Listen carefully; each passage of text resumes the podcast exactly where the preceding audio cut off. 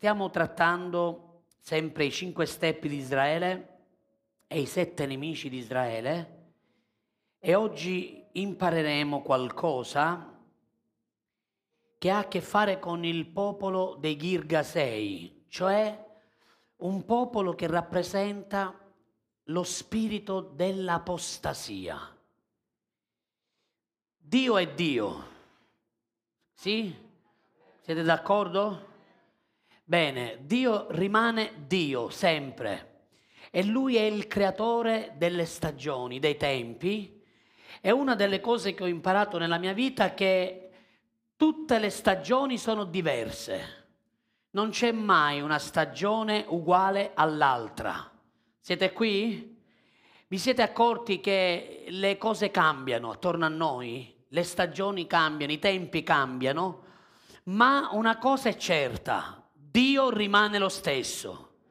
Lui è lo stesso ieri, oggi e in eterno rimarrà sempre lo stesso. Quindi Ecclesiaste 3.1 dice infatti per ogni cosa c'è la sua stagione e c'è un tempo per ogni situazione sotto il cielo.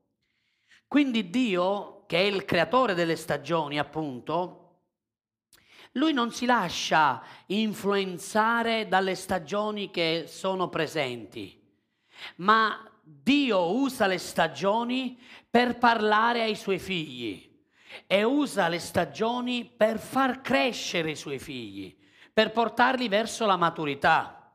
Così dobbiamo comprendere che ogni stagione buona e ogni stagione creata da Dio è un'opportunità per poter conoscere di più Dio, la sua grazia il suo amore e per poter vedere tutte le vittorie che Lui ha preparato per noi. Quindi se stai vivendo una stagione che apparentemente sembra piena di ostacoli, sembra piena di eh, impedimenti, di qualcosa che accade eh, che va eh, forse contro di te, che marcia contro di te, giubila Rallegrati. Fai un grido di giubilo se stai passando una stagione del genere. Alleluia. Sì, perché? Perché Dio ti darà la vittoria. È solo questione di tempo. Ma se tu camminerai nei suoi principi, nel, nel suo modello, lui ti darà la vittoria. Alleluia. Puoi già gustare un'anteprima, un antipasto della vittoria e già nella prova stessa puoi rallegrarti perché la vittoria è tua, ti appartiene perché sei un figlio di Dio. Amen. Alleluia, fai un applauso di lode al Signore per questa vittoria che tu erediterai. Così Gio- Giosuè 24:11, Lucas. Guardate che meravigliosa promessa oggi il Signore ci fa. Giosuè qui è alla fine dei suoi giorni e lui, eh, come appunto fece anche Mosè, fa un report. I report sono importantissimi. Noi chiediamo ogni volta, io chiedo ai collaboratori, ai supervisori, sempre il report di come sono andate le riunioni, di come sono andate le cose, perché è fondamentale, è importante che ehm, ci si accorga di quello che è stato fatto, di come è stato fatto e di quello che è avvenuto. Così Giosuè in questo ultimo libro, che è il ventiquattresimo eh, del suo libro, lui descrive filo e per segno quello che Dio ha fatto. E in questo verso, io leggerò soltanto questo verso, ma poi eh, quando sarete a casa leggetelo tutto questo capitolo che è glorioso, meraviglioso, vi benedirà grandemente. Dice così, passaste poi il Giordano e arrivaste a Gerico. Gli abitanti di Gerico combatterono contro di voi e così fecero gli altri nemici, gli Amorei, Perezei, Cananei, gli Itei, Girgasei, gli Ivei e i Gebusei. Ma io, Dio cioè, li diedi nelle vostre mani. Alleluia, questa è una meravigliosa promessa. Siete qui? Tutti i vostri nemici, già Dio ve li ha dati nelle mani. cioè vi ha dato la vittoria. E una cosa a cui riflettevo quando eh, scrivevo e facevo eh, questa, questa parola per oggi, stavo assemblando i pezzi, ho detto Signore, ma perché tu che sei Dio non spazzavi subito i nemici di Israele? Perché non li polverizzavi subito subito? E così Israele continuava la sua marcia nella terra promessa fino a raggiungere il suo obiettivo. E io ho, ho sentito diversi motivi perché Dio non l'ha fatto, ma ve ne do soltanto due questa mattina. Il primo motivo è perché Dio ha voluto che il popolo di Israele dipendesse da Dio. Il Signore caccerà via i tuoi nemici e te li darà nelle mani e saranno eh, un motivo, un titolo di gloria. Ogni nemico è come un trofeo e te lo darà nelle mani, ma lui lo farà passo dopo passo, uno alla volta. Non lo farà tutti insieme. Eh, non, non, è come quando giochi al bowling che fa uno strike Flum, tira la palla e prende tutti i birilli tutti insieme. No, lui fa un birillo alla volta, un nemico alla volta. Perché? Perché vuole portarti al punto di dipendere da lui. Dio desidera che tu abbia fiducia in lui. Lui desidera guidarti condurti eh, eh, passo dopo passo e portarti di vittoria in vittoria, nemico dopo nemico, cercherà di farti entrare nella terra promessa che lui ti ha già promesso, ma lo farà piano piano. Perché prima vuole vedere che tu dipendi da lui in tutte le cose. Sapete, e dobbiamo ehm, dirla tutta, quando i figli di Dio, i credenti, stanno bene, ma così anche l'essere umano, è molto comodista, cioè si accomoda. Quando non ci sono problemi, noi, vabbè, pregare, poi si vede. Ma quando invece ci sono i problemi, tutti corriamo subito a pregare. È vero o non è vero? Allora Dio fa in modo che quella generazione, quella nuova generazione iniziasse a dipendere da lui e iniziasse a scoprire quanto grande è il loro Dio, quanto grande fosse il loro Dio. Così ognuno di noi, scoprendo e camminando di vittoria in vittoria, passo dopo passo, si renderà conto di quanto è grande il Signore. E quindi non, non lamentatevi più quando arrivano i nemici e dici ma come un'altra prova, un'altra difficoltà, un'altra situazione. No, rallegratevi. Rallegratevi nel Signore perché quello è un test, è un motivo per cui Dio sta eh, provando il vostro cuore. Infatti il secondo motivo che vi dirò è perché Dio vuole farvi crescere. Dio vuole farci crescere. Più dipendiamo da Lui, più cresciamo nelle sue vie e più cresciamo nella rivelazione di chi Lui è per noi. E questa promessa è straordinaria. Lui dice, ma io li diedi nelle vostre mani. Tutti i tuoi nemici saranno nelle tue mani. Tutti, nessuno escluso, ma devi avere pazienza e devi camminare per fede e piano piano vedrai la vittoria che tu avrai su di loro e chiuderai l'anno in bellezza Amen. Chiuderai l'anno con il trionfo. Amen. Così, ser- questa mattina, perché ora è mattina, eh, studieremo i Girga 6. Girga 6. Questo nome Girga 6 o Girga Shite dal, dall'antico significa colui che dimora in un terreno argilloso colui che dimora su un terreno argilloso. E naturalmente erano sempre discendenti eh, di Canaan, e quindi sempre dalla eh, discendenza di Cam, colui che fu poi maledetto da Noè a motivo della sua perversione. Vi ricordate, lo abbiamo studiato qualche domenica fa. Così questo popolo di Girgasei nemico di Israele, rappresenta per noi oggi uno spirito, un nemico che è lo spirito dell'apostasia. Che significa apostasia? Questa parola, apostasia. Questa parola significa letteralmente colui che fa una disserzione dalla verità, colui che abbandona, e, um, colui che rinuncia alla verità è colui che viene meno alla parola data. Lo spirito dell'apostasia cercherà di portare i credenti o cerca di influenzare i credenti a abbandonare la verità e abbandonare, e la verità noi lo sappiamo, è una persona, è Gesù. Siete qui?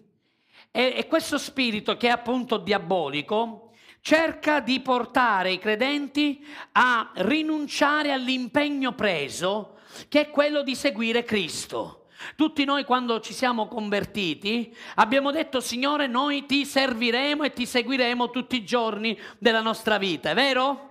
Quando poi ci siamo battezzati, abbiamo poi questo, l'abbiamo testimoniato, noi serviremo Dio, seguiremo il Signore.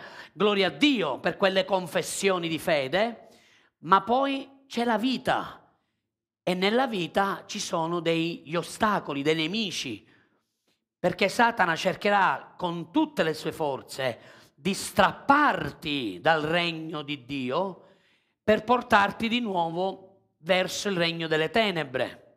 Così lo spirito dell'apostasia ha questo obiettivo, ti vuol far cadere e ti vuol far abbandonare la verità e non soltanto la verità, ma ti vuol far perdere anche l'amore verso Dio, l'amore verso il Signore. Così l'apostasia è anche un segno degli ultimi tempi. Negli ultimi tempi, e parlo adesso ora nell'ultima stagione degli ultimi tempi, l'apostasia si manifesterà come mai prima, cioè le persone saranno dirottate lontane dalla verità e crederanno più all'errore che il diavolo seminerà nella loro testolina con questi spiriti bugiardi e della menzogna e li spingerà ad andare fuori strada, fuori dalla verità e staranno proprio dirottati, proprio la parola giusta è questa, che lui, questo spirito cercherà di dirottare fuori dalla verità anche gli eletti, dice il Signore. Se ci riuscirà, cercherà di portare via anche gli eletti. E qui, naturalmente, quando parla degli eletti, lui sta parlando di Israele ma poi eh, se ce la facciamo vediamo eh, di arrivare anche a questo. Adesso andiamo in seconda Tessalonicesi 2.3 perché ho detto poco fa che l'apostasia è un segno, è un segnale. Noi stiamo vivendo gli ultimi tempi, ma non stiamo vivendo l'ultima stagione degli ultimi tempi. Adesso qui eh, capiremo meglio quando questo spirito si manifesterà proprio in tutta la sua forza e in tutto il suo non splendore, ma in tutte le sue tenebre. Allora, dice così Paolo ai Tessalonicesi. San Paolo dice, nessuno vi inganni in alcuna maniera, perché quel giorno, cioè il giorno del Signore, non verrà se prima non sia venuta l'apostasia è prima che sia manifestato l'uomo del peccato, il figlio della perdizione, l'avversario, colui che si innalza sopra tutto ciò che è chiamato Dio o oggetto di adorazione, tanto da porsi a sedere nel tempio di Dio come Dio, mettendo in mostra se stesso e proclamando di essere Dio. Dio ci fa sapere queste cose l'Apostolo Paolo, ispirato dallo Spirito Santo, scrive ai Tessalonicesi. Lui naturalmente si rifà sempre ai testi ebraici, perché come ebreo lui era un giudeo, quindi lui riprende delle parole profetiche, riprende tutto quello che è accaduto attraverso i profeti, riprende quello che il Signore Gesù gli ha rivelato a lui personalmente e lo scrive lo mette per iscritto per, per oggi, per noi, per farci sapere quello che accadrà.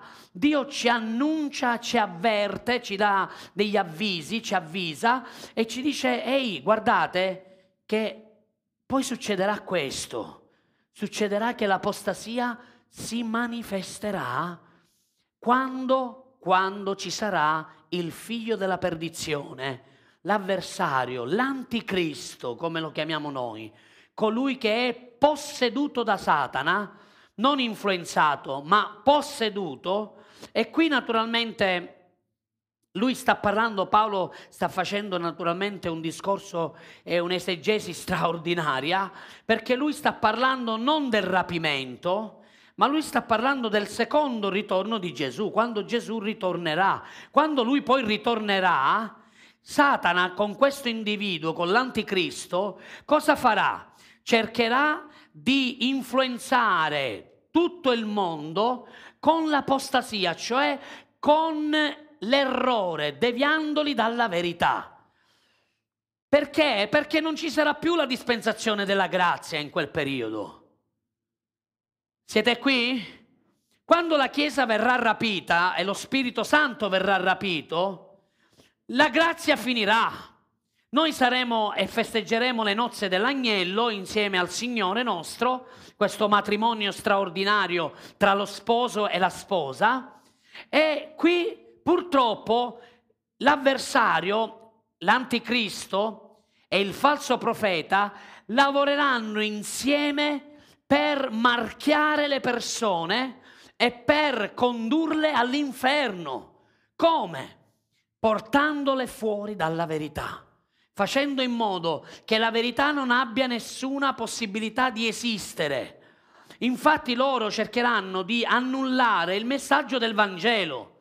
Ecco perché la Chiesa in questa dispensazione che è definita dal Signore una dispensazione di favore, di grazia, di caritas, di amore, dobbiamo predicare e annunciare il Vangelo.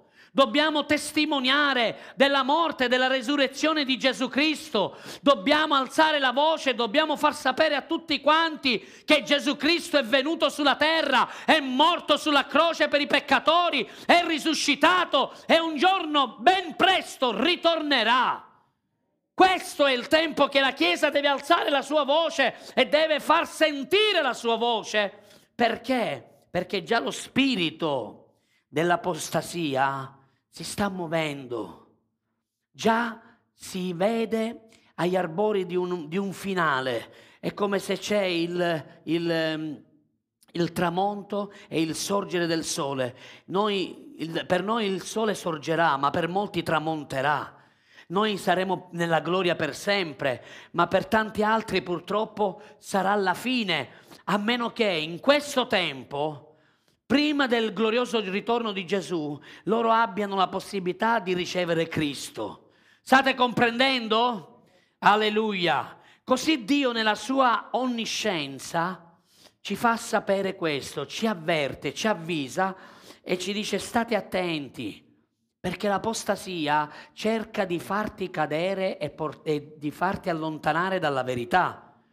Quindi non facciamoci rubare eh, né l'amore per il Signore né tantomeno di rimanere fermi nella verità. Perché Lui cercherà appunto in tutte le maniere di, pot- di poterti portare fuori dalla verità. Questo è lo spirito dei Girgasei. Così, guardate, andiamo a leggere adesso qualche altra cosa. In Matteo 24, poi lo leggete da 4 a 14, lo leggete a casa per favore, perché stiamo vivendo, iniziando a vivere quei tempi di cui Gesù parlò. Sentirete parlare di, di guerre, di terremoti, di carestie in vari luoghi, pestilenze Cosa sta succedendo, fratelli miei? È vero o non è vero che già eh, eh, siamo succubi di una pestilenza incredibile eh, dove tutto il mondo è stata, eh, è stata vittima, questo mondo è stato vittima di questa pandemia, di questa pestilenza globale che ha portato un cambiamento, voi non voi, ha portato un cambiamento nella vita di tante persone. Ma Gesù queste cose ce le ha predette, profetizzate prima e lui ha detto questo non è altro che l'inizio della fine. L'inizio della fine. Non è la fine. Ok? Non è la fine, ma è l'inizio della fine. Noi stiamo vivendo l'inizio della fine e voglio dirvi anche un'altra cosa. Non possiamo pregare affinché queste cose non accadano. Perché queste preghiere non verranno ascoltate dal Signore perché accadranno per forza perché già sono state stabilite, segnate da Dio e sono anche come un campanellino, come un segnale per farci comprendere che la fine è veramente imminente, che sta veramente Gesù ritornando. Siete qui?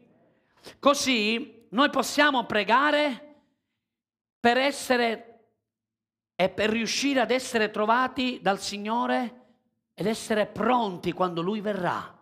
Ma non possiamo pregare per eh, far cambiare gli avvenimenti profetici che si stanno già molti eh, eh, realizzando, manifestando e che altri si manifesteranno.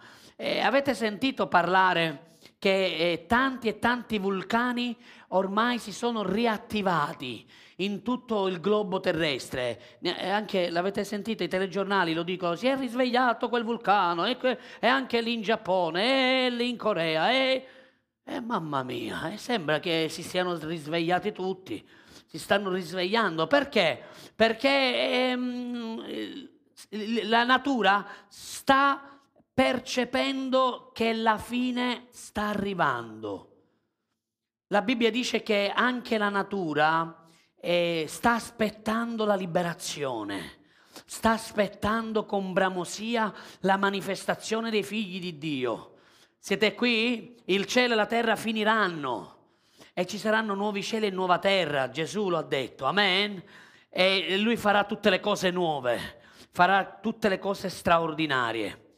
Però noi oggi dobbiamo imparare ancora qualcosa da questo spirito, come si muove questo spirito e come capire che appunto gli ultimi tempi sono vicini, perché abbiamo detto che questo spirito si muove verso la fine, verso la fine del, della fine dei tempi, in modo molto palese e, e, e potente. Andiamo a vedere in Matteo 24, verso 4 e 5 e poi il verso 11 e impariamo come si muove questo spirito. Lui si muove per esempio attraverso la seduzione. Gesù rispose e disse loro, ai discepoli, guardate che nessuno vi seduca, poiché molti verranno nel mio nome dicendo io sono il Cristo e ne sedurranno molti, guardate, molti saranno sedotti e portati via. E poi verso 11 per favore. E sorgeranno molti falsi profeti e ne sedurranno molti. Ancora una volta Gesù lo ribadisce per ben due volte, più di due volte veramente, se leggi tutto il capitolo 24. E questo è un avviso, un avvertimento che Gesù dà. E in questi tempi il nemico cercherà di sedurre popoli, nazioni, abitanti di tutta la terra, ma vi dico di più, i figli di Dio, anche i figli di Dio coloro che hanno conosciuto la verità saranno e verranno sedotti dallo spirito dell'apostasia attraverso la seduzione. Ecco perché Gesù ci ha messo in guardia. Ecco perché Gesù ha detto alla Chiesa di vegliare. Guardate, Matteo 26, 41. Gesù dice, vero che c'è lo spirito della seduzione e dell'apostasia, Vero che questo spirito si muove e cercherà di sedurre la tua vita, il tuo cuore, ma se tu veglierai e sarai trovato pronto con la preghiera, allora potrai evitare tutto questo. Guardate, vegliate e pregate per non cadere in tentazione. Sapete che prima di cadere nella tentazione c'è la seduzione. Fate così se avete afferrato.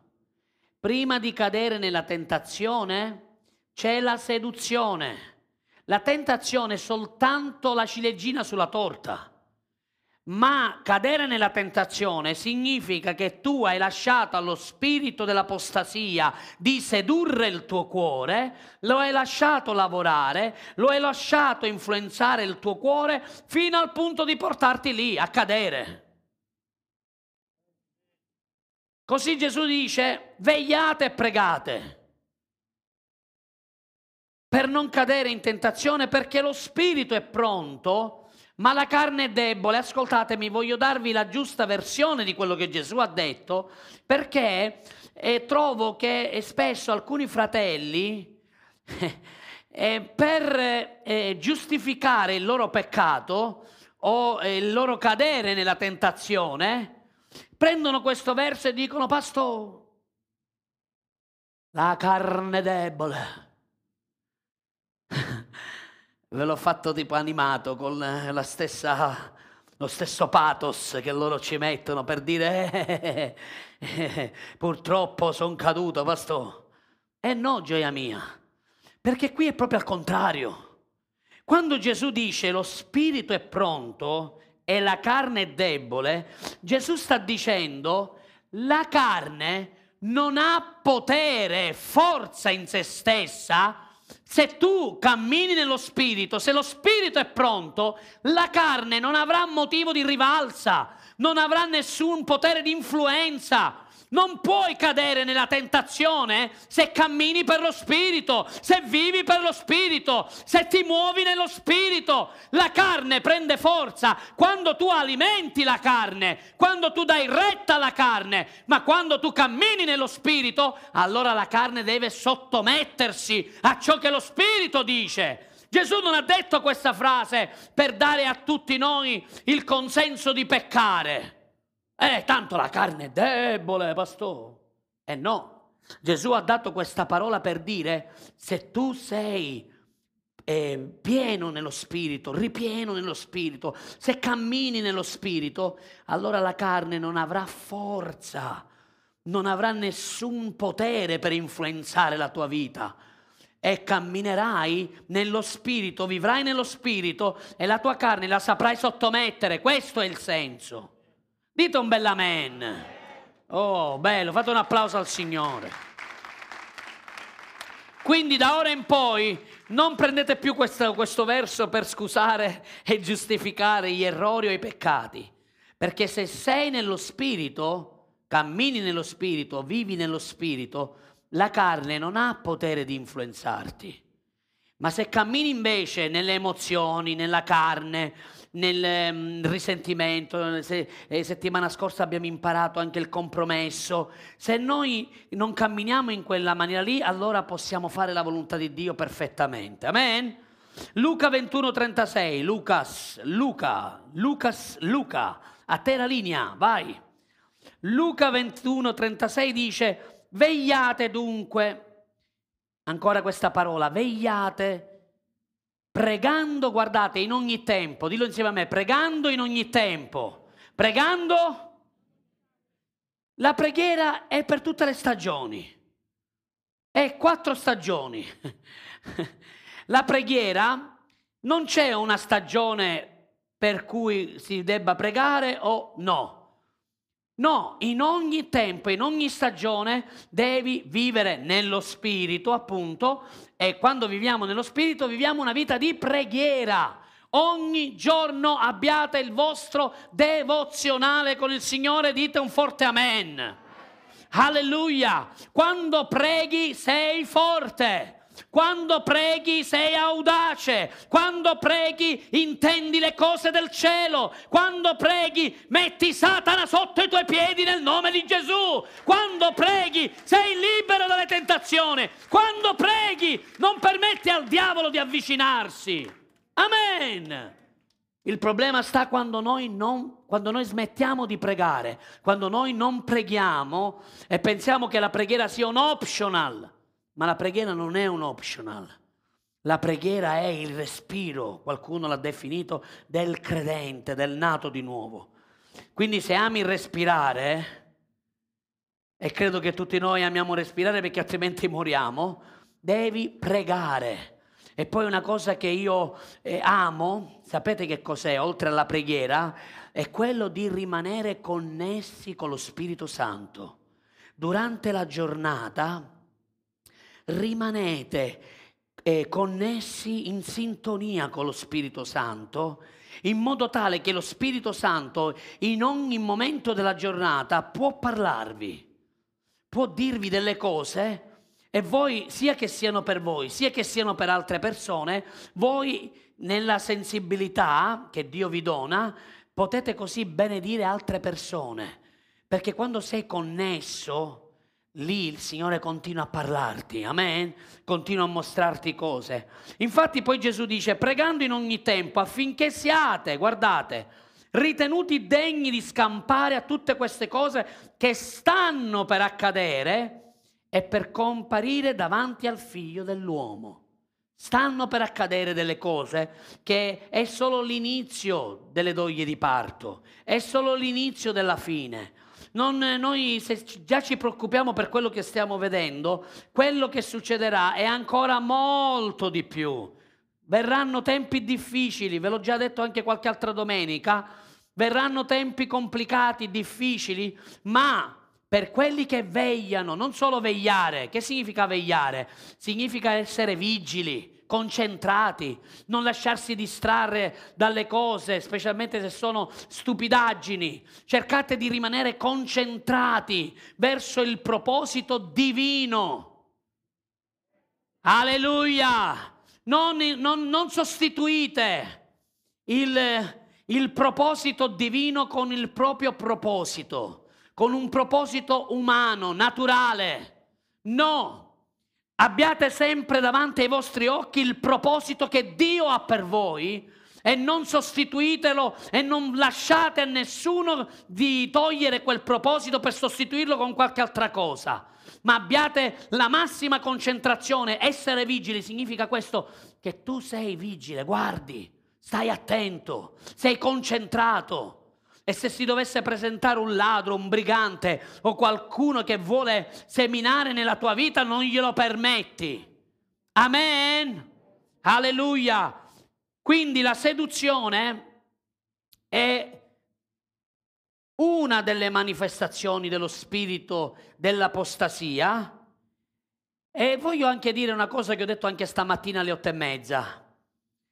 Quando si parla di seduzione, molti pensano che appunto è riferito ai, ai peccati eclatanti, tipo che ne so, i peccati di, eh, di, sesso o di soldi o di successo, le tre S eh, che Satana usa, sesso, successo e soldi.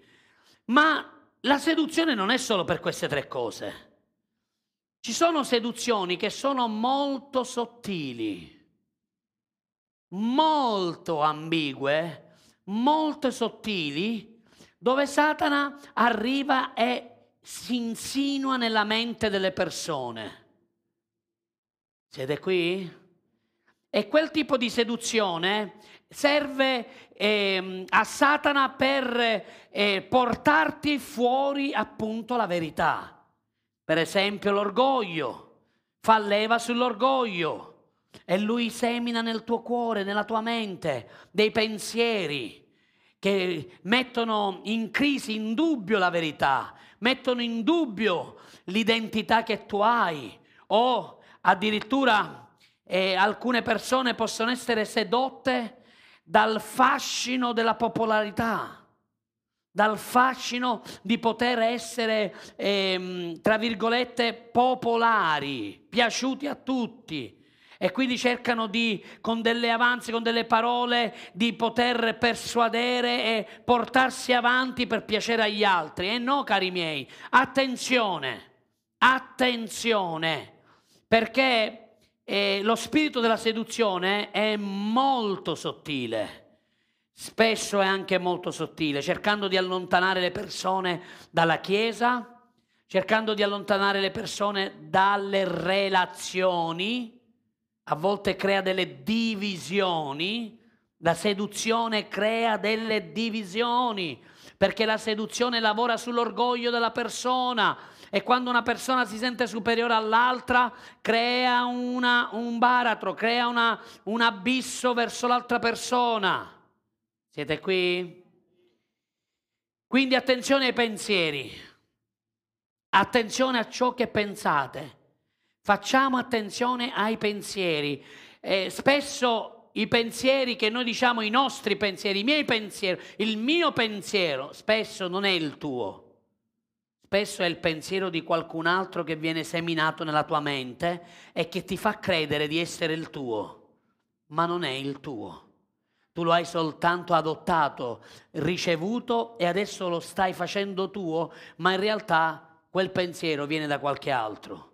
Allora stiamo attenti a questa seduzione molto sottile che il diavolo usa. Seconda, eh, seconda eh, appunto eh, arma o modo di manifestarsi dello spirito dell'apostasia, l'iniquità. L'iniquità lavora contro il credente, non è a favore del credente. L'iniquità è sempre controproducente. E l'iniquità fa un lavoro. Sapete che fa l'iniquità? L'iniquità spegne l'amore, lo spegne. È come acqua sul fuoco. Tutte quelle volte che tu diventi iniquo e l'iniquità inizia qui nei pensieri. Ascoltatemi, l'iniquità inizia nei pensieri. Poi tu l'iniquità la porti nel tuo cuore, la fai scendere nel tuo cuore e lì avviene appunto la nascita del peccato. È lì che inizia il peccato e il peccato ha come conseguenze l'iniquità. E vi dico di più, l'iniquità lega generazioni. L'iniquità che uno fa poi lega le generazioni future. Ecco perché la Bibbia dice che Dio perdona l'iniquità dei padri sopra i figli. Siete qui?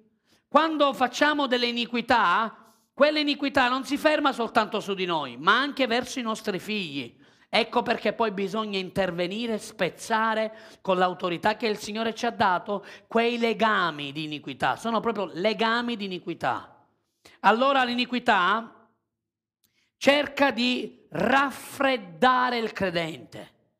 Quando l'amore si spegne, quando la passione si spegne, il credente si raffredda e diventa tiepido. La Bibbia dice in Matteo 24, 12, guardate, perché l'iniquità sarà moltiplicata, quanti stanno vedendo con gli occhi spirituali che già in questo tempo l'iniquità sta moltiplicando. Basta guardare per le strade quando cammini e ti rendi conto tutto quello che c'è, una vergogna. Se io posso dirla tutta, io non mi vedo più, non mi rispecchio più su questa terra. Vedo che c'è proprio una differenza. Non, dico, ma chi si stiamo a fare? Non, cioè, non c'entriamo più nulla. L'unico motivo per cui siamo qui, sapete qual è? È per adempiere il proposito di Dio, è per poter annunciare il Vangelo di Gesù Cristo. Perché è veramente vergognoso quello che sta, stiamo vedendo e stiamo vivendo. E non prendiamo esempi perché potremmo prenderne a 360 gradi, ma è vergognoso, vergognoso. Così l'iniquità spegne l'amore verso il Signore. L'iniquità non è, ehm, è già moltiplicata ed è fuori nella società in cui noi viviamo, nel mondo, il sistema di questo mondo è già iniquo di per sé, ma la cosa che più mi rattrista è quando l'iniquità cerca di entrare nella Chiesa. Quando i pensieri iniqui, le azioni, le parole inique, e vi dico una cosa, l'iniquità è anche una menzogna, dire bugie, nascondersi dietro delle bugie, quella è iniquità. Tu stai peccando contro Dio e quel peccato ha questa conseguenza. I cristiani dovrebbero sempre dire la verità e poi se è il caso chiedere perdono per aver detto ho fatto qualcosa di sbagliato. Invece il problema sta proprio qui, che come il mondo, il sistema di questo mondo si muove, che cammina nella menzogna, spesso anche i cristiani camminano nella menzogna. Questo mi rattrista, perché mi rattrista perché dico, Signore, ma come può un credente dire bugie?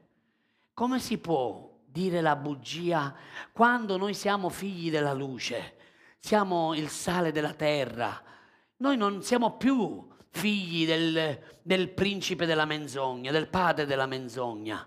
Noi adesso abbiamo un padre che è Dio e il nostro Dio è il Dio della verità. Amen. Dite sempre la verità, a costo di perderci, ma dite sempre la verità.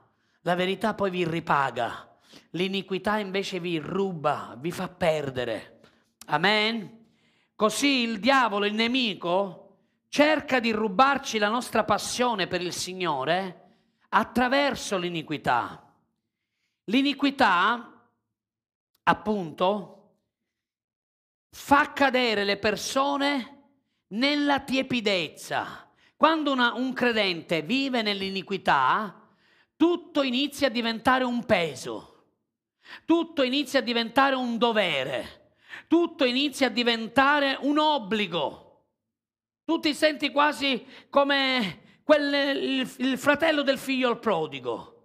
Sì, ma io a vent'anni che ti servo in questa casa, non mi hai dato neppure un capretto. Questo tuo figlio che ha sperperato tutto con le meretrici arriva e tu gli fai pure un banchetto e gli dai pure il vitello ingrassato.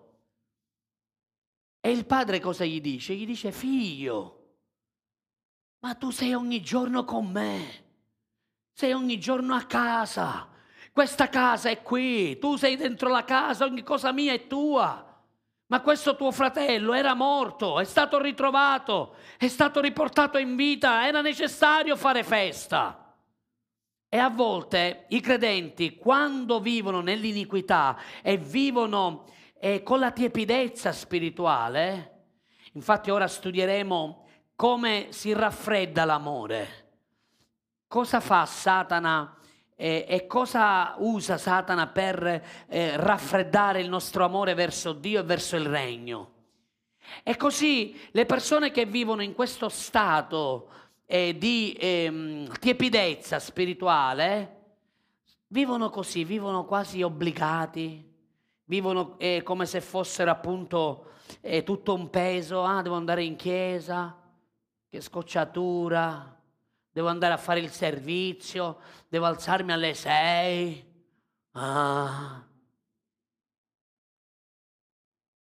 Ma quando c'è l'amore, la passione, l'amore ti fa superare tutto. L'amore ti fa andare oltre.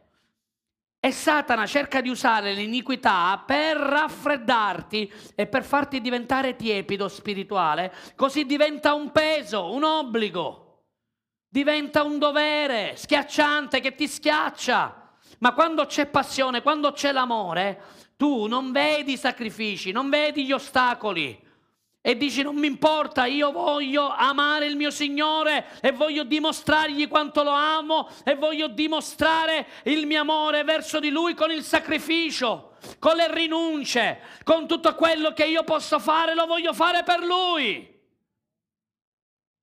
Così un credente dovrebbe camminare, ripieno dell'amore di Dio, ripieno della passione. Allora stiamo attenti a queste manifestazioni dello spirito dell'apostasia che appunto cercherà di insinuarsi e di influenzare la nostra via e quindi l'iniquità e quindi appunto la seduzione. La seduzione lavora verso appunto il credente e cerca di portarlo via dalla verità, ma l'iniquità lo porta via dall'amore, dall'essere innamorato verso il Signore. Infatti le persone che vivono nell'iniquità vivono eh, separati da Dio. E l'iniquità ti separa dal Signore, ma il sangue di Gesù ti permette di poter essere perdonato e di poter di nuovo ritornare alla sua presenza e ritornare ad amarlo e adorarlo e servirlo con tutto il tuo cuore. Amen. Ora, vediamo velocemente cosa spegne l'amore. Appunto, la tiepidezza spirituale. Matteo 13, 24, 25. La tiepidezza spirituale, attenzione, perché la tiepidezza porta sonnolenza. Siete qui? Sonnolenza spirituale. Quando uno vive nella tiepidezza, vive nella sonnolenza spirituale. Non gli va di fare niente, è sempre stanco, ho sonno. Quando uno dorme, oltre a non prendere pesci, chi dorme non prende pesci, dice un proverbio, oltre a questo, quando si dorme, non si veglia e quindi il nemico ha libertà di accesso. Guardate cosa dice Gesù. Egli propose un'ora una parabola dicendo il regno dei cieli è simile a un uomo che seminò il buon seme nel suo campo, ma mentre gli uomini dormivano venne il suo nemico e seminò della zizzania in mezzo al grano e poi se ne andò. Guardate, colui che semina il, il buon seme è colui che lavora per il regno, è, è, colui che è il nostro Signore Gesù, che opera nella nostra vita, nel nostro cuore, è lo Spirito Santo che opera dentro di noi. E lui lavora dentro di noi e a volte noi collaborando con lui portiamo anche il seme negli altri cuori, negli altri terreni. Quindi una parte del lavoro è fatto bene, ha seminato, gli ha permesso di seminare, però poi non c'è solo quella parte poi c'è un tempo dove tu semini e dove tu devi vegliare. Perché se ti addormenti, se cadi nella tiepidezza, quando cadi nella tiepidezza e ti addormenti e ti, ti viene il sonno, quel sonno è un'arma che il diavolo usa per rubarti tutto quello che tu con sacrifici hai seminato. Infatti ci sono persone che magari all'inizio della loro fede rinunciano a tante cose, ma poi si addormentano spiritualmente. E il diavolo arriva e semina nei loro cuori questa tiepidezza spirituale e iniziano a vivere come dei religiosi. L'acqua i bagna e ovviamente asciuga.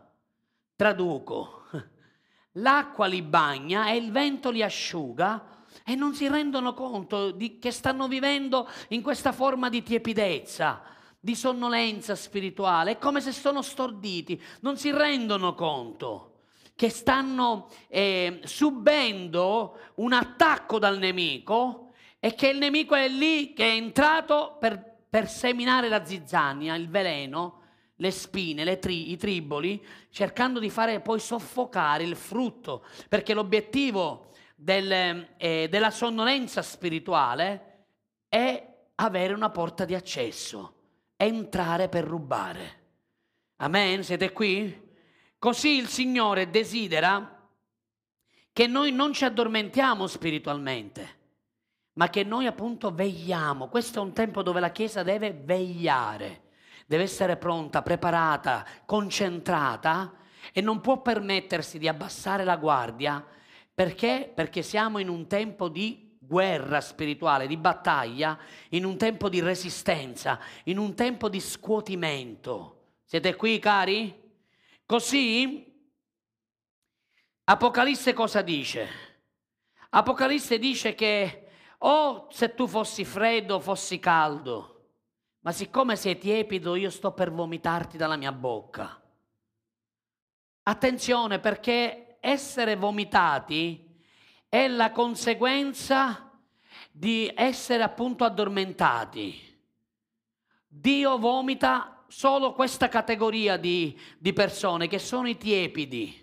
I tiepidi sono coloro che sono caduti nel laccio della sonnolenza perché l'iniquità ha portato questa sonnolenza e li ha fatto addormentare spiritualmente.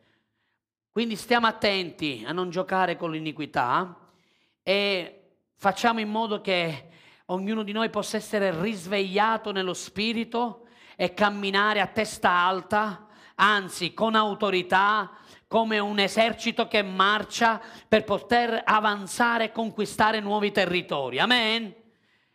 Così Efesini 5:14 dice appunto, risvegliati o tu che dormi, risorgi dai morti e Cristo risplenderà su di te. Risvegliati o tu che dormi. Ma come fa uno che dorme a risvegliarsi? Ha bisogno di qualcuno che lo risveglia che lo risvegli. E questa mattina lo Spirito Santo vuole risvegliare coloro che sono tiepidi, coloro che dormono. Li vuole scuotere, vuole dire, ehi, non è tempo di dormire, questo è il tempo di essere svegli e di fare sul serio con Dio. Amen. Un'altra, eh, un'altra eh, causa, un altro modo di come il nemico usa per spegnere l'amore è vivere nella società in cui viviamo e lasciarsi influenzare dalla società. Il mondo, il sistema di questo mondo umano, naturale, è ribelle a Dio, è ribelle ai modelli di Dio. E questo, questa società cerca sempre, cercherà sempre di influenzare i credenti.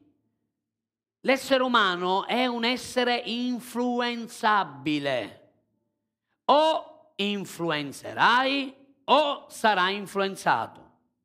La Chiesa dovrebbe influenzare. La Chiesa è chiamata a influenzare. La Chiesa non è chiamata a lasciarsi influenzare. E, e se proprio lo devo dire, lo dico. Eh, ora lo dico.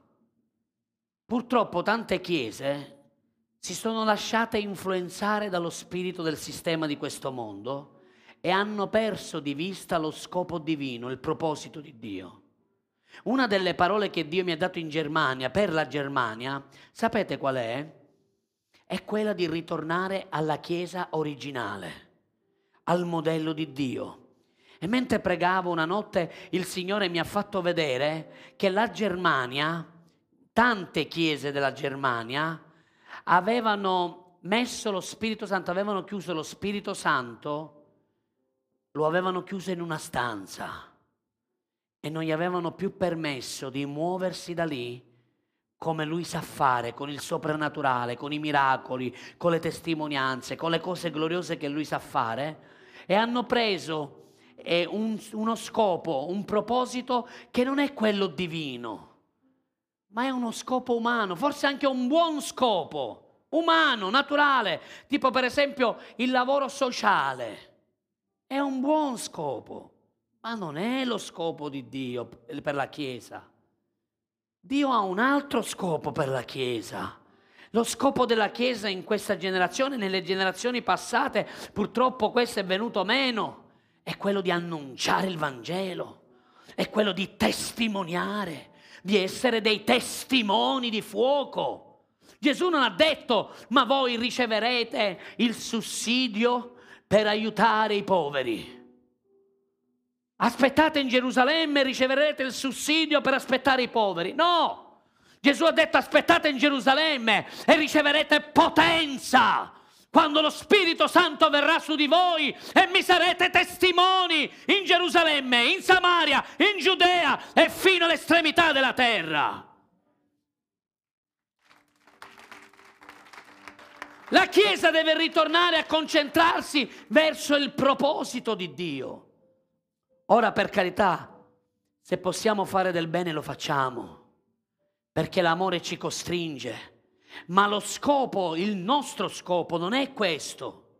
E lo scopo della Chiesa è testimoniare di Cristo e permettere allo Spirito Santo di compiere, di manifestare il regno di Dio sulla terra, compiere segni, prodigi, miracoli, fare in modo che la testimonianza di Gesù Cristo di un Gesù Cristo non più morto, ma risuscitato, un Gesù che vive nella gloria dei cieli, un Gesù che ancora oggi fa del bene alle persone e li libera dalle potenze sataniche, e li libera dal peccato, e li libera dalla morte eterna, e li libera dal diavolo e da tutti i suoi scagnozzi.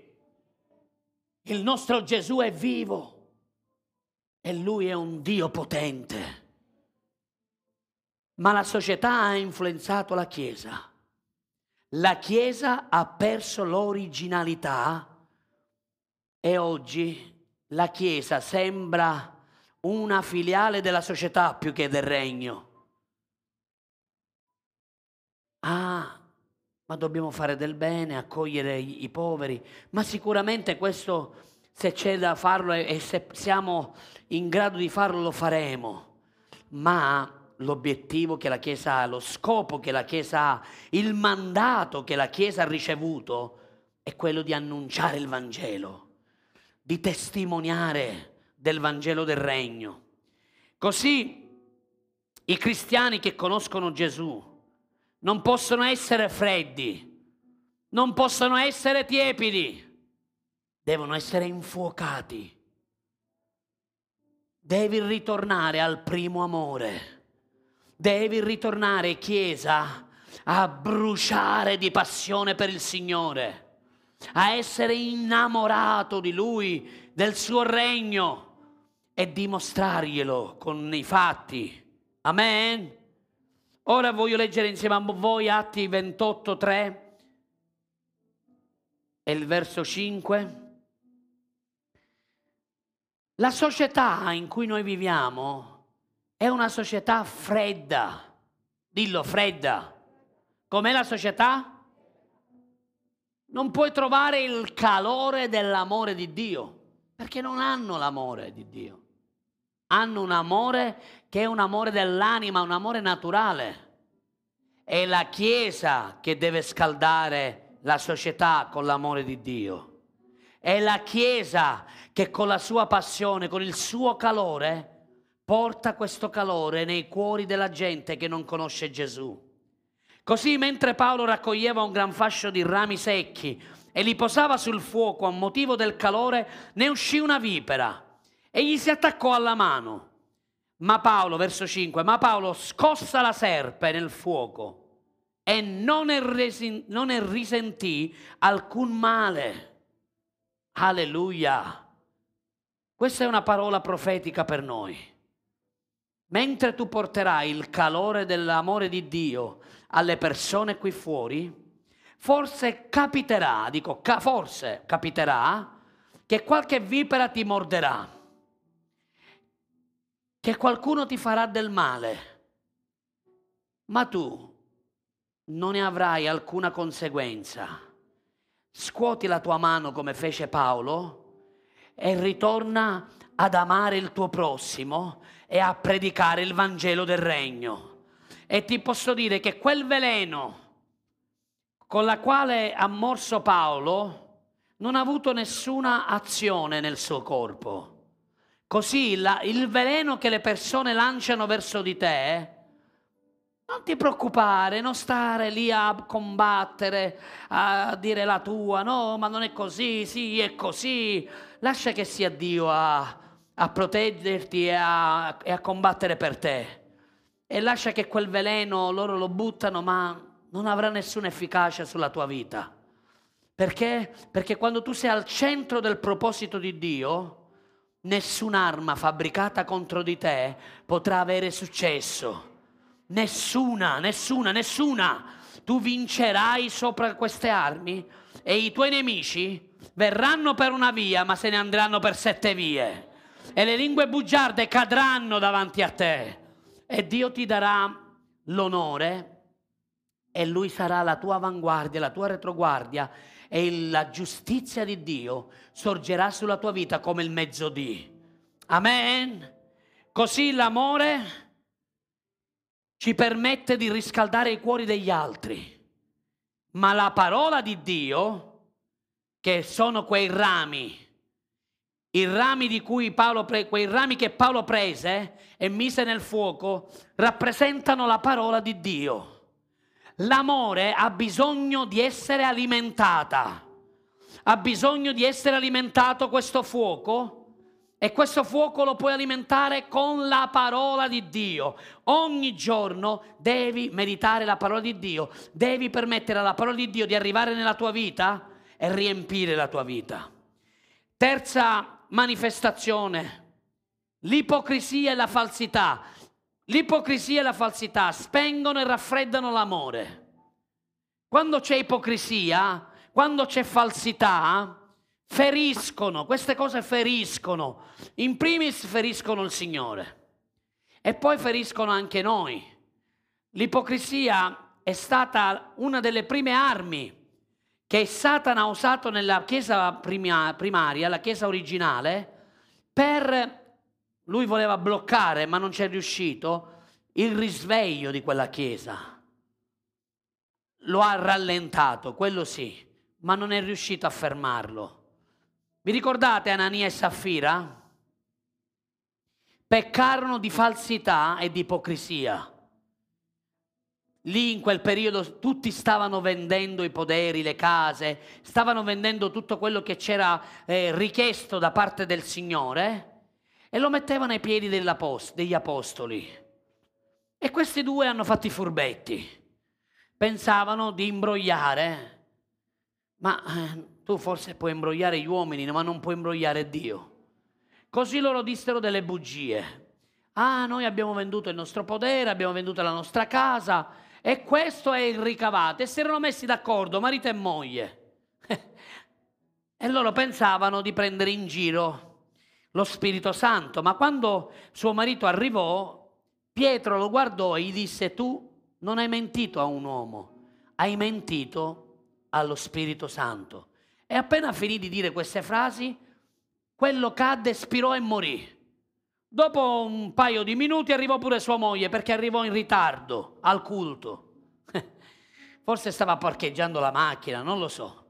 Arrivò dopo di lui e, e lui gli chiese: È così che sono andate le cose?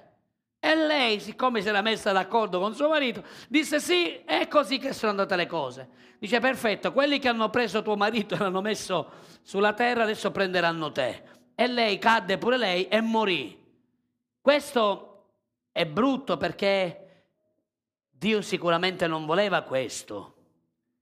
E questo purtroppo poi rallentò il primo risveglio, perché dice la Bibbia che molti avevano paura e terrore di unirsi a questo gruppo, cioè alla Chiesa, perché avevano visto tal, un tale giudizio. Ma quando la santità di Dio è così forte, quando la santità di Dio è così grande e manifestata, attenzione fratelli miei all'ipocrisia, attenzione alle menzogne, attenzione alla falsità, perché quelle cose poi non passano inosservate da Dio. Così Luca 12.1 dice, nel frattempo essendosi radunata la folla a migliaia, così da calpestarsi gli uni gli altri, Gesù prese a dire ai suoi discepoli, prima di ogni cosa guardatevi dal lievito dei farisei che è ipocrisia.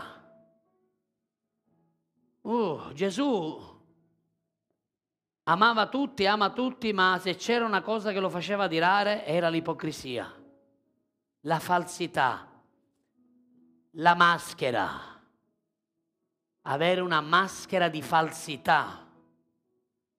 Far finta di essere ciò che non sei, far finta di essere in un modo quando invece vivi nella menzogna, nelle bugie, nella falsità, nel compromesso. E sicuramente se qualcuno ha peccato contro di te o ti ha ferito a motivo di bugie, di falsità, di ipocrisia, noi siamo chiamati a perdonarli siete qui? Anche quelli che ci seguono online dicono amen. Ma attenzione, perché noi dobbiamo perdonare e dobbiamo riconciliarci con chi ha sbagliato, ma una cosa è il perdono, una cosa è la fiducia a quelle persone.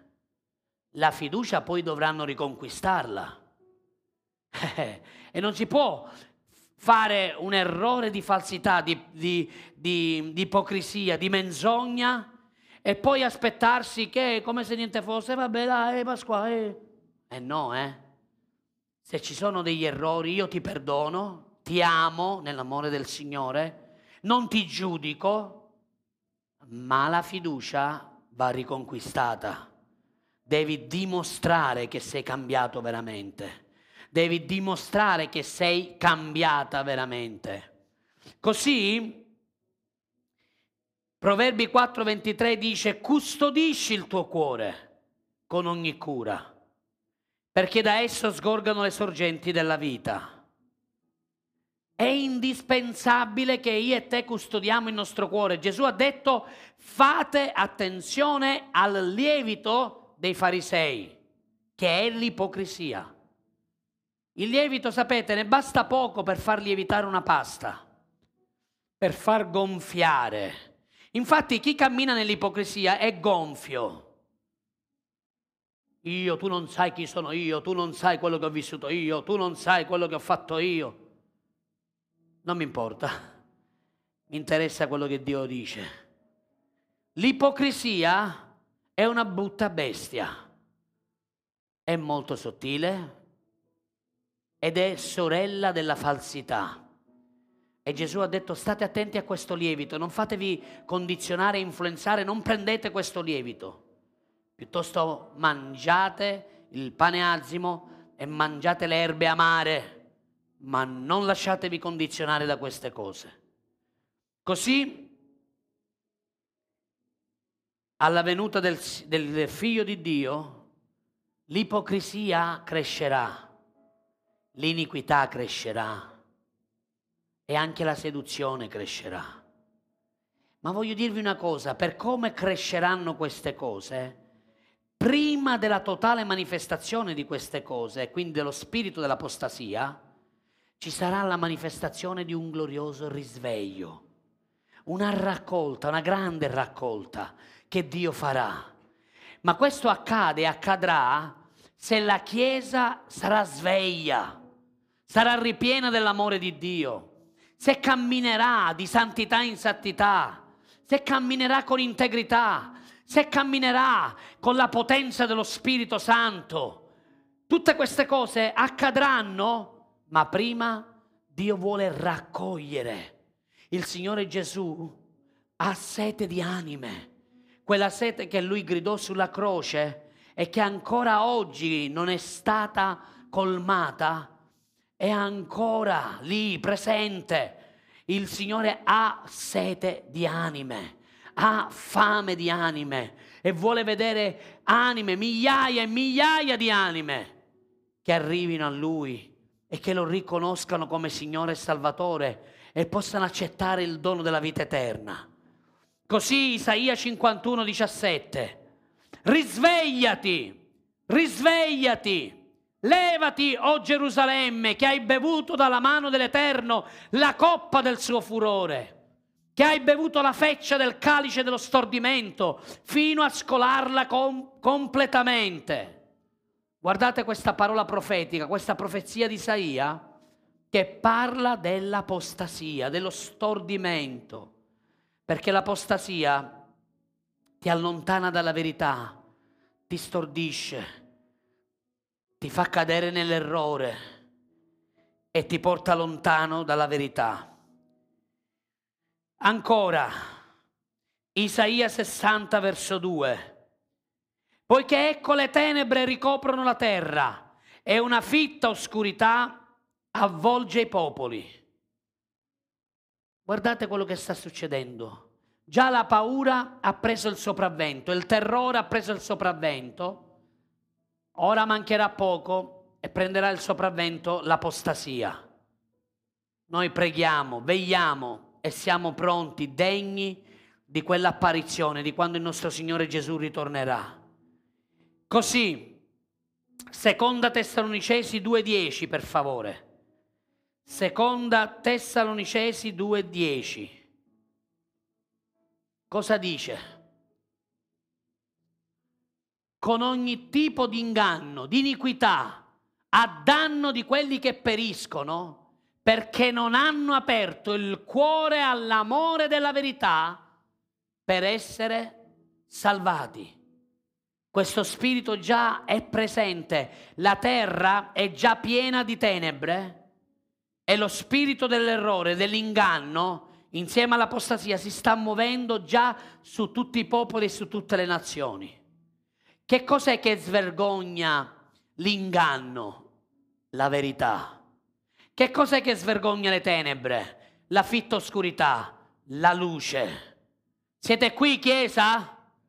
State comprendendo che abbiamo un compito, uno scopo divino, che è quello di essere il sale della terra, la luce del mondo, la manifestazione della verità, i testimoni della verità, i testimoni, non i religiosi della verità, i testimoni della verità.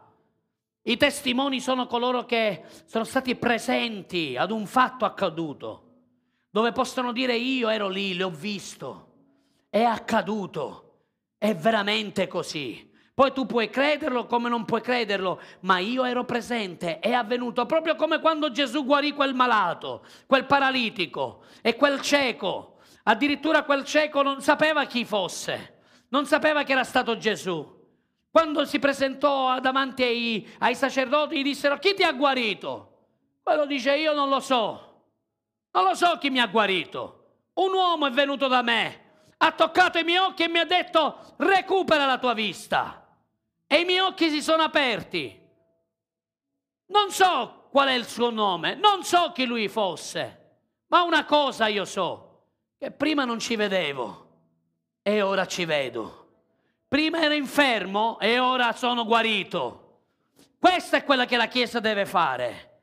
Deve essere un testimone ripieno della potenza di Dio ripieno del fuoco dello Spirito Santo, è ripieno dell'amore, dello zelo per la casa del Signore che deve testimoniare in questo mondo che il nostro Gesù è vivente, Lui è vivo e Lui ancora oggi desidera manifestare la sua gloria. Così Matteo 5:15, Lucas, non si accende una, lampa, una lampada per metterla sotto il moggio ma sul candeliere, perché faccia luce a tutti coloro che sono in casa. Fratelli miei, sorelle mie, in questo tempo di festività, dove vivrete a casa, in famiglia, siate la luce sul moggio, risplendete. Parlate dell'amore di Dio, parlate delle cose che Dio sta facendo, testimoniate con semplicità. Non è che dovete fare dei sermoni, delle predicazioni, con semplicità dite a tutti, a tutti i vostri cari, quello che Gesù sta facendo e che Gesù un giorno ritornerà, molto presto sta per ritornare. Amen. Siete qui cari? Come possiamo non far spegnere l'amore? Velocemente, col dimorare.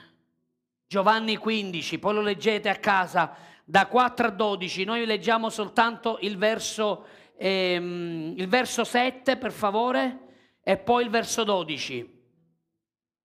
Col dimorare. Gesù ha detto, se dimorate in me, le mie parole dimoreranno in voi, dimorano in voi, domandate quel che volete e vi sarà fatto. Il diavolo non può spegnere l'amore di un credente che dimora nel corpo di Cristo. Quando tu dimori nel corpo di Cristo, il diavolo non può toccarti. Soltanto se tu apri delle porte lui potrà, potrà toccarti. Ma se tu cammini in modo integro, sincero, totale verso il Signore e cammini al centro del suo proposito, lui non può toccare la tua vita perché tu dimori in Lui. Amen. E poi il verso 12. Questo è il mio comandamento, che vi amiate gli uni gli altri come io ho amato voi. Mentre ami il tuo prossimo, i tuoi fratelli, i tuoi, i tuoi amici, i tuoi parenti, mentre li ami, l'amore che è dentro di te sta crescendo, matura, si fortifica. Dice, ma quello mi ha fatto, mi ha detto così, ha fatto questo, mi ha ferito. Ama, ama incondizionatamente, anche quando non lo meritano, sì, soprattutto quando non lo meritano. Diventa un canale di amore e dell'amore di Dio verso tutti quelli che ti conoscono e fai in modo che l'amore di Dio possa essere visto in maniera con sacrificio, in modo naturale, in modo reale, visto con dei fatti verso gli altri. E quell'amore diventerà un, una voce, un testimone che rimbomberà nel cuore di tutte quelle persone che tu hai raggiunto. E così mentre ci alziamo in piedi, l'amore di Dio è già stato sparso nel nostro cuore attraverso l'opera dello Spirito Santo. Lo Spirito Santo ha già messo il suo amore, il seme dell'amore dentro di te.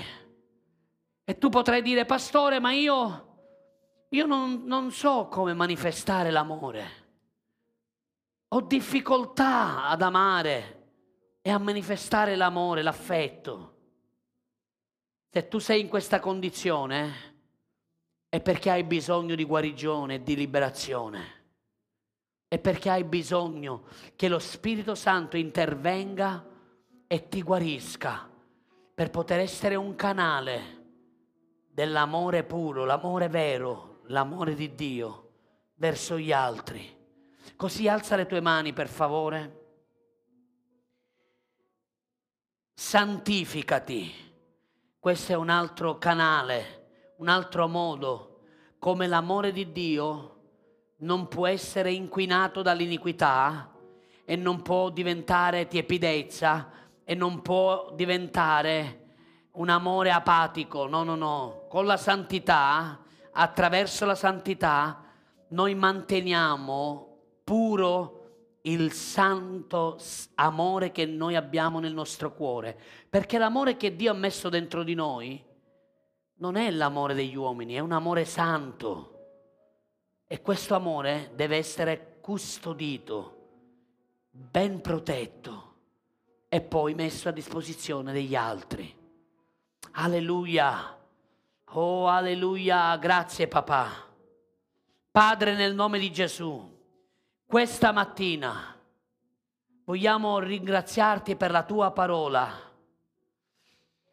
Signore, io ti prego, risveglia tutte quelle persone che stanno in una condizione di tiepidezza, tutti quei fratelli e quelle sorelle che vivono in una condizione di freddezza spirituale, forse a motivo delle ferite, forse a motivo della vita e delle difficoltà che hanno vissuto, forse a motivo dell'iniquità che hanno compiuto. Io ti prego, Signore, purifica e fai in modo che questo amore, questo fuoco, questa passione ritorni a bruciare, ritorni ad alzarsi la fiamma e ritorni ad essere uno strumento nelle tue mani per poter arrivare al cuore delle persone di questa società che non ti conoscono. Padre, nel nome di Gesù, ti prego, Signore, di proteggere la tua Chiesa da ogni forma di seduzione. Sveglia la tua Chiesa, Signore.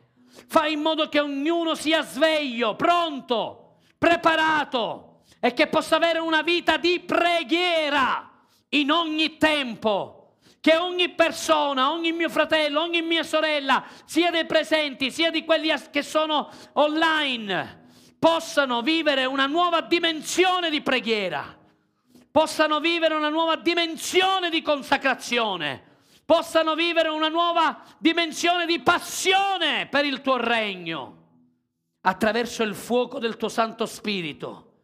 Io ti prego, Signore, che si formino nuovi testimoni Alleluia, quanti di voi volete essere dei testimoni di fuoco? Quanti di voi volete ritornare allo Spirito? Quanti di voi volete essere eh, riempiti del fuoco dello Spirito Santo? Uscite dal vostro posto e venite velocemente. Lo so che abbiamo pochi minuti, ma lo sento da parte del Signore. Venite velocemente. Se avete notato che il vostro amore, il vostro zelo è andato un po' a scemare verso il Signore e verso il proposito divino, fate dei passi avanti gentilmente. È il momento che vieni qui per pregare per te, c'è bisogno di pregare per te. C'è bisogno di preghiera, hai bisogno di aiuto, hai bisogno che lo Spirito Santo ti riempia di nuovo e ti rinfiammi di nuovo di fuoco e di passione. Alzate le vostre mani al cielo. Iniziate a pregare in altre lingue gentilmente. Se sei battezzato nello Spirito Santo, prega in altre lingue. Prega, prega nello Spirito, prega nello Spirito. Chiedi perdono a Dio. Per favore il volume qua, non mi togliere il volume. Pentiti in questo momento per essere caduto nella trappola del nemico, forse attraverso l'iniquità, forse attraverso la falsità, l'ipocrisia, forse attraverso la seduzione, qualunque sia stato il motivo chiedi perdono al Signore. Non c'è nessuna iniquità e nessun peccato che il Signore non possa perdonare. Lui è il Signore, Lui può perdonare ogni peccato. Alleluia, alza le tue mani. Il Signore sta equipaggiando la sua Chiesa e Lui sta formando un esercito di testimoni infuocati appassionati, risvegliati e ripieni della potenza del soprannaturale che possano testimoniare della verità.